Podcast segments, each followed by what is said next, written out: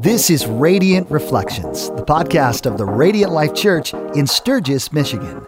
Our heart for you is that you would live like Jesus and share his love. Thanks for joining us for this special edition of Radiant Reflections.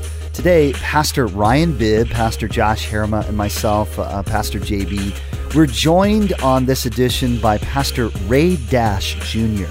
Ryan, Josh, and I, we're all white guys in the Midwest trying to make sense of the racial tensions we see in our country.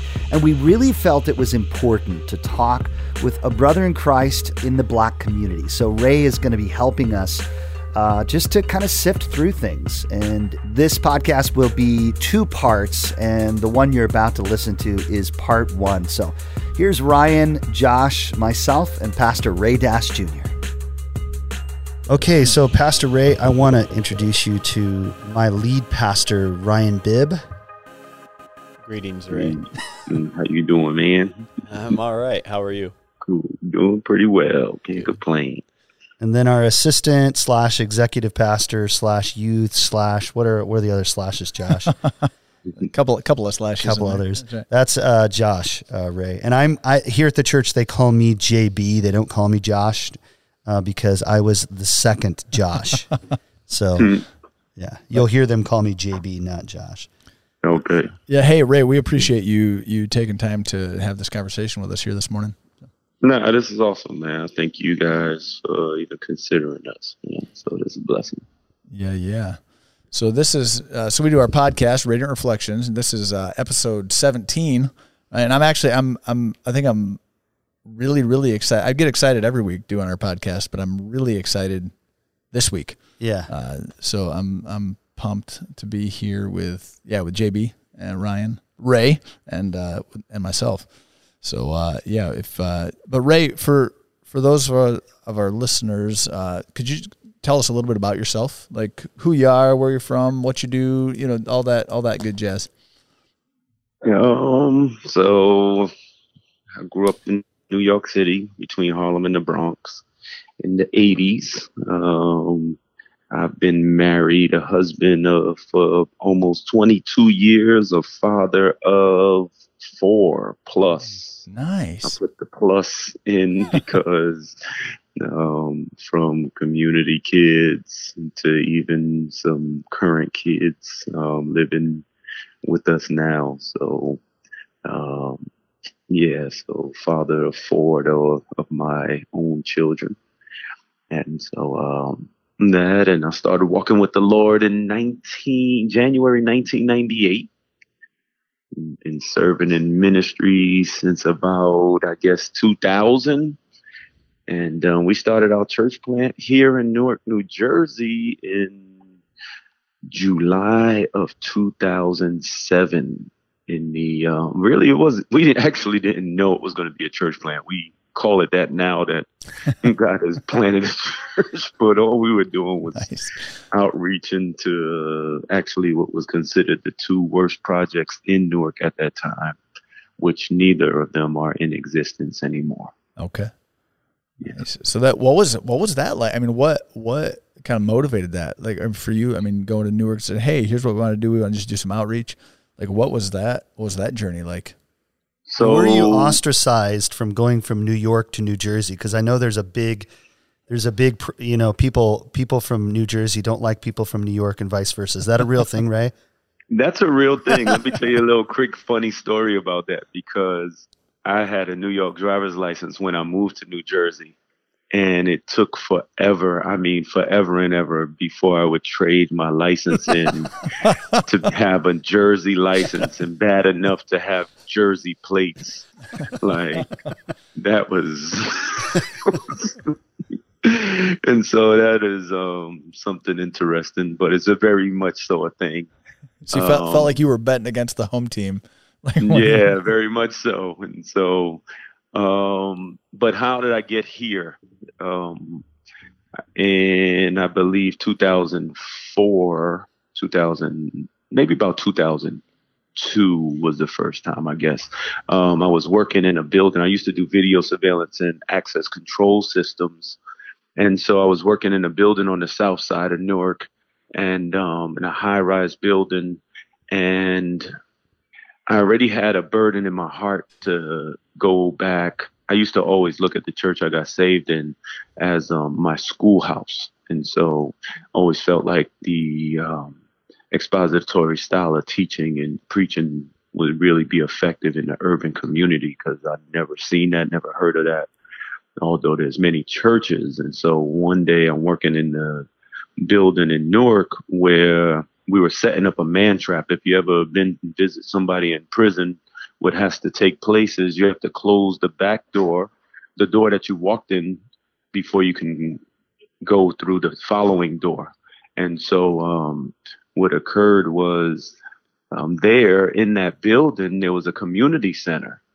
And I began to get this stern in my heart like, it's not New York you're going back to, but right here. Mm. And so um, we pursued talking to the management about um, doing a study inside of um, that community center. And this is what we found out is even though the building was across the street from a big park. If you do an event there, we couldn't invite people into the building. So at that time, what I always felt and still believe this is um, a partial closed door was a whole closed door until God opened the door for us. Mm. And so um, we just waited patiently, began to pray. And in that time, I was invited to help with a, another church plant, which is one town, two towns over, and thought it was awkward, but um, but nonetheless, um, I you know sought the Lord. I couldn't say no to it until I prayed and, and inquired from Him,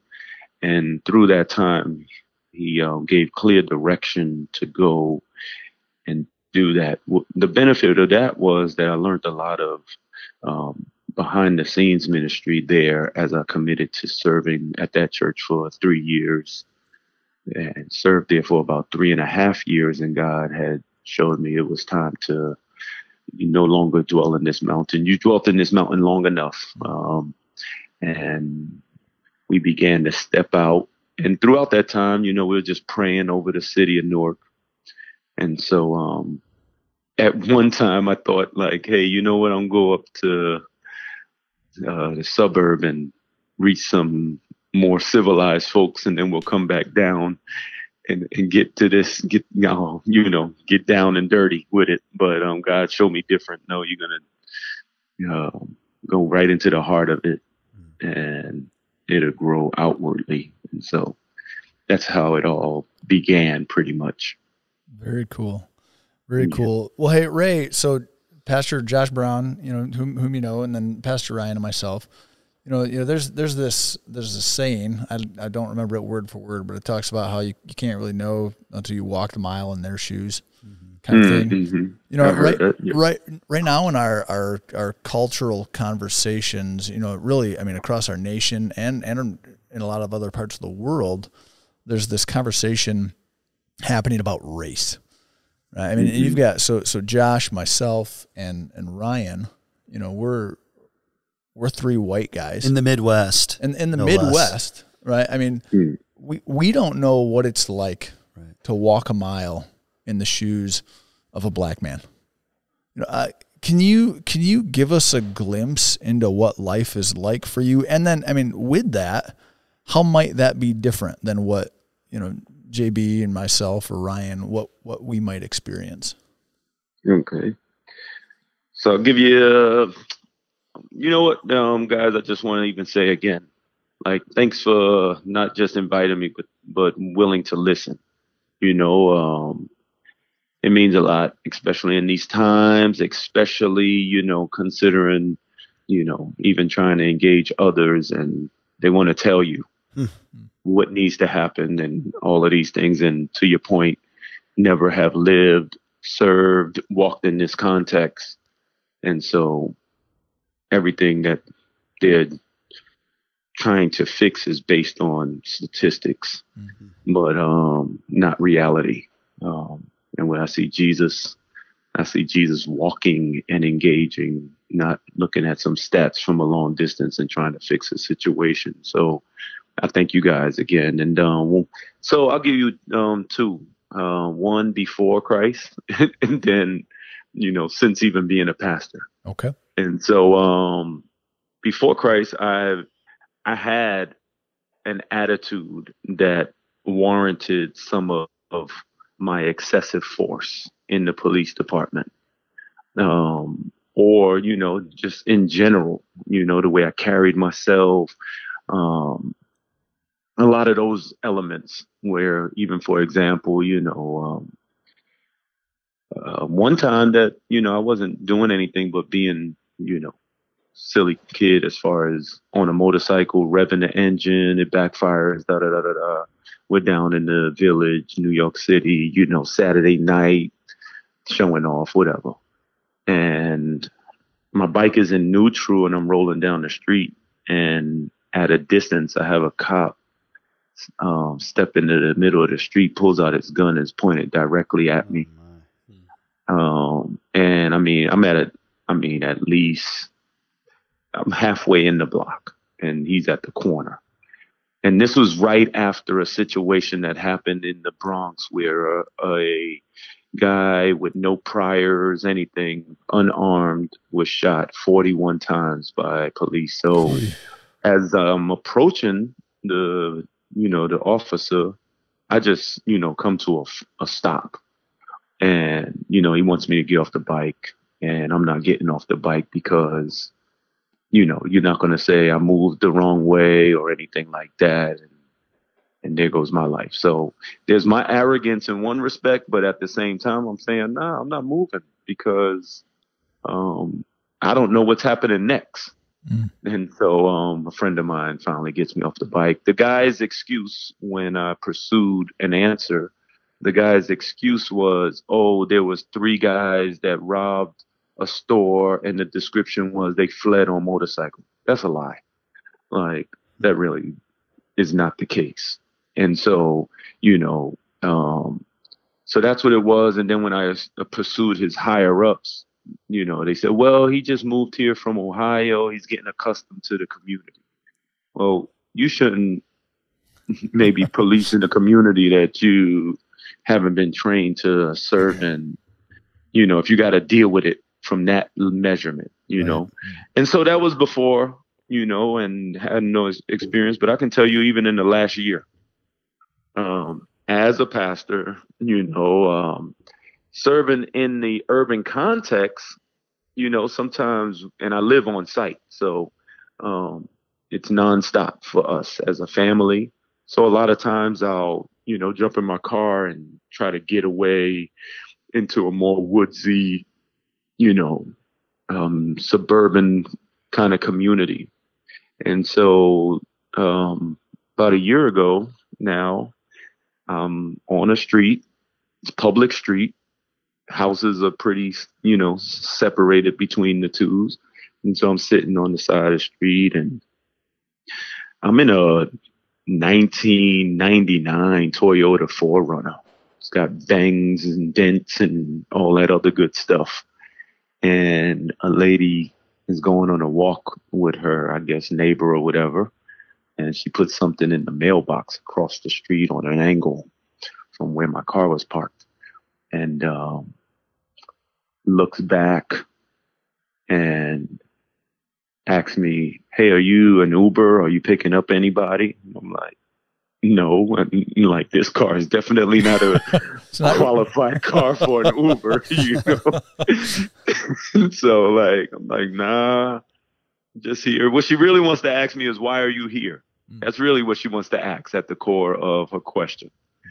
And so, you know, I'm I'm not entertaining that because you're not asking me the question directly. And so I'm like, no, I'm not an Uber driver. And so um I said, I'm just here and that's it. And so she walks off, and I look in my rearview mirror and I see her taking a picture of my license plate. Huh. So we know that you weren't thinking that I was an Uber driver, um, if that's how you approach, because you went and took a plate picture of my plate. However, she walks, I guess, takes a walk or whatever, comes back around, checks her mailbox, And so maybe she thought the mailman got the mail, or maybe, you know, I'm thinking maybe she thinks I took the mail, but whatever.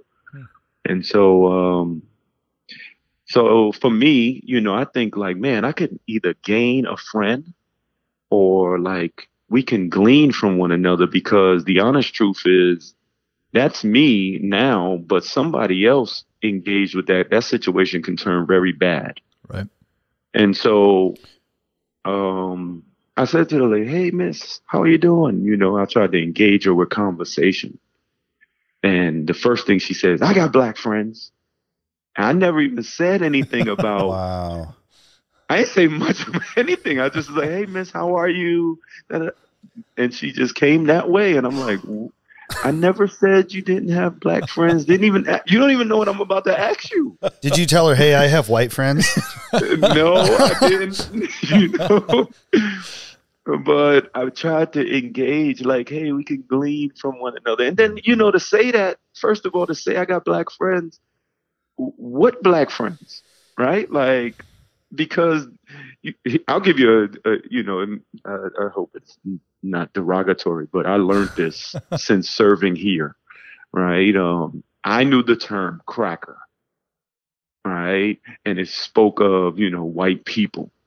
Well, a guy educated me and said, there's graham crackers. And I said, what do you mean by that? And so he described this as, say, like a Bill Cosby, you know, um, kind of lifestyle. You made it out of the urban area. So, you know, it, it, you would be considered a graham cracker. Kind of like what people call, you know, certain people Uncle Toms. Now they call them black people Uncle Toms, that kind of context. So I thought that was interesting, right? So, um, so just because you got black friends, you have black friends that grew up in a suburban air, uh, community and never had the experience that we've had to the extent, right? So, um, whatever. So, I back to the story. What happened was, um, I said as soon as the lady walked down her driveway, I said the police are coming. And about three, five minutes later, a police officer drove past my car, made a U turn, walked up to my car, and basically asked me, Why are you here? And so I began to tell him, Hey, I'm sitting here reading my Bible. You know, I pastor a church in an urban context, nice scenery, boom, boom, boom, boom, boom. And, you know, um, the late he says, Well, the, the, the lady said that you were harassing her. I said, Officer, honestly, I was not harassing her. I'm sitting here. I said, You could look my name up. I pastor a very diverse church in an urban context. You know, I'm not here for that. And He said, Really? Why why are you here? Come on, tell me. And I'm like, What? Like, so you know, again, before I've been like, you know, running my mouth, all that stuff. That's not now. And so I'm like, look, like I told you, I'm here just trying to get some quiet time, whatever, whatever. So, you know, he leaves. He says, oh, I have to respond to the call, blah, blah, blah, blah. Okay. So at that point, I say, I'm coming here every day. Or I can say, you know what? I don't need this. And I never come back. Mm. And- which is, which both of them are wrong. Right? Like, I'm coming here because I'm coming here with my pride. You're not going to run me off of any street. My car is registered. It's legal street. It's public street or they accomplish what they want. Don't come back into our neighborhoods. And so, and I'm talking about this is the past year. Mm-hmm. And so it's real, right? And uh, Josh, I know you got swag, right? So you wearing your hat. I, I wasn't wearing my fitted hat, right? Like All if I wear my cap or my snapback, like, and I wear my hat to the back and you wear your hat to the back, you know, like, and you sit in your car reading your Bible and I'm reading my Bible, Hmm. you know, it's like the guy that rob they they show these pictures of the guy that robs the bank. And there's a black man running down the street, and there's a white guy running down the street with a suit and tie. Who does the police chase? you know, it's that kind of stuff, and it's real. Like you cannot say that it's not real. You know, and so because it it happens. Now, let me just be, you know, honest we in the black culture have glorified the thug life, the gangster image, you know, the, you know, forget the police. Y'all know the real words to the song, but you know, like we've we've portrayed that, right? Um, and other cultures have embraced that, but we've been the the frontliners of that kind of image, and so I have to be honest with you. In one respect, I look at this, you know, time, and it's been happening throughout the times, but it's reaping season. Hmm. I, I really, I'm just being honest. Like, this is what we put forth, you know, and and although I'm, you know, I, you know, the the consequence doesn't justify the crime when you think of George Floyd and different things like that. However, we put forth an image and and part of that we have to own. And it's real easy to put fingers and point left and right, but never look in the mirror and say, what have we what have we stood for? What have we represented? What have we embraced? You know, um, and so that's what matters. Well, I mean, that's something. I mean, that that should apply red, yellow, black, or white. I mean, But we, the- we should it look at the our, our own doesn't. culpability in you know Yeah. in what what our current cultural climate is. That, and that's the mm-hmm. thing, Ray. Maybe you could speak to this. It really doesn't in other other contexts because you think about, like in our area, probably the roughest people in the white culture would be hillbilly tweakers, right? These are backwoods mm-hmm. people who are crystal meth addicts, and you'll see mm-hmm. them on the streets. They've got sores on their arms. They're super super thin, um, and they're but we the white culture is not lumped in with those people. Mm.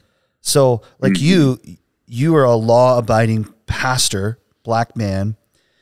Why would you be lumped in with a, glorification of thug culture by other black men? You're not doing that. Or that's not something that you're embodying. You're not embodying that. So why would you be and is is that part of, of some of this systemic things that that you're seeing, Ray?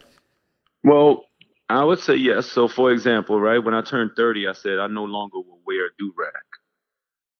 Why did I say that? Because it was putting forth an image that, you know, I, I just, you know, what wasn't willing to carry anymore.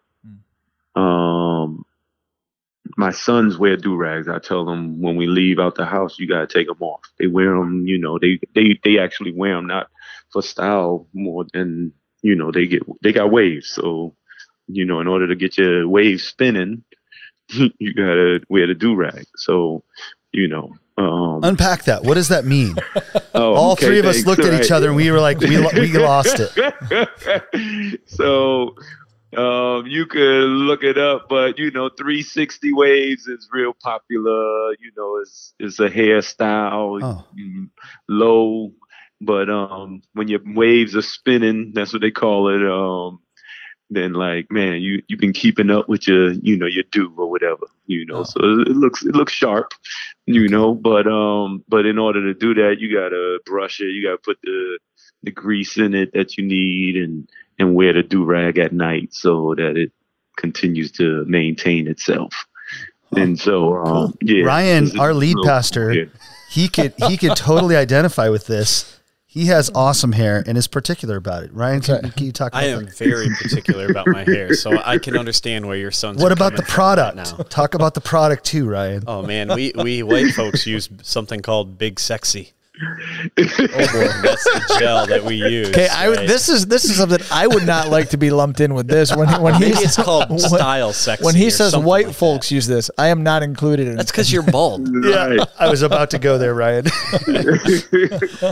so yeah, so that's what they do. But you know, um, and even for myself, you know, I like I wear Timberlands. You know, um, doesn't mean I'm outside shooting somebody, and um, or, you know, robbing somebody. And I gotta tell you guys, like, the truth of the matter is, in our community, um, even though there are some rowdy guys. Those same guys, man, like big hearts, big hearts. And so, um, you know, like, thank you. Um, you know, just because, you know, they may live a certain way, it's a it's a culture when you're down there, when you're in there in the communities or when you're around here, like it, it's not that every day I wake up, I'm looking to kill somebody, I'm looking to rob somebody. That's not the reality for everybody. Right. Even with the rough guys, you know? Um, and so again, I understand like that's the music we listen to. And, you know, I wasn't I a long time it took me to receive this. But um but I know it to be so true.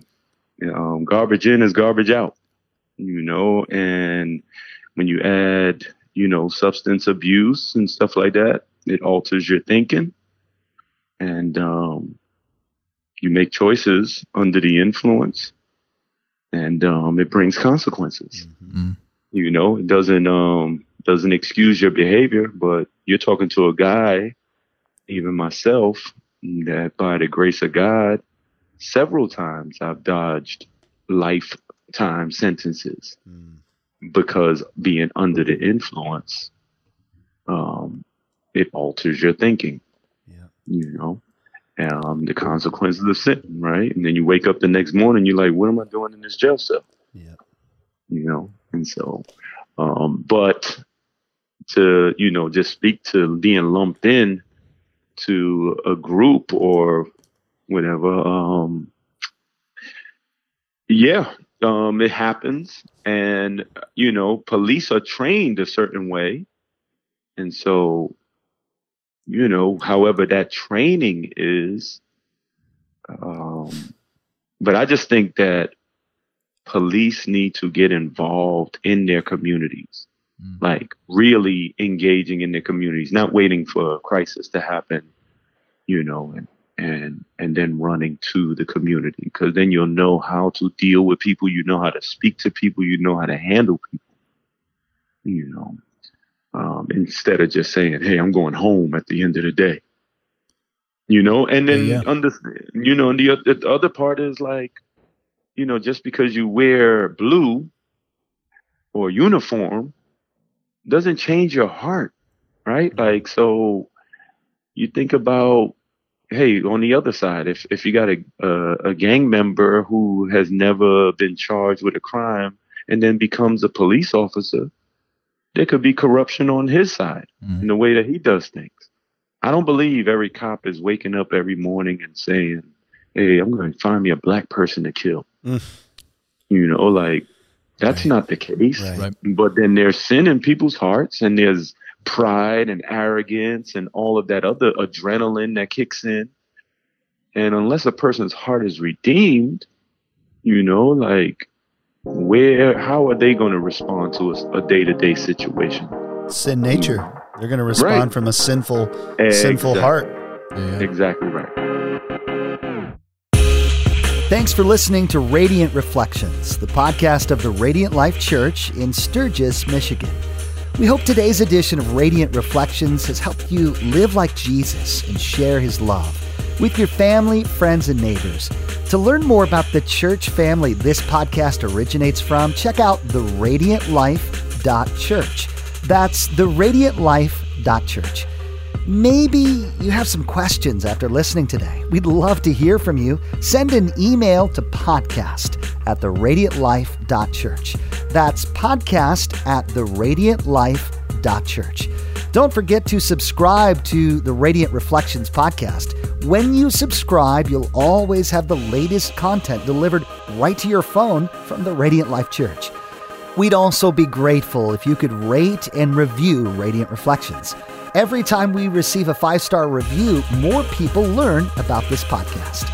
We also want to encourage you to share this podcast on social media and with your friends and family. Join us next time for another edition of Radiant Reflections.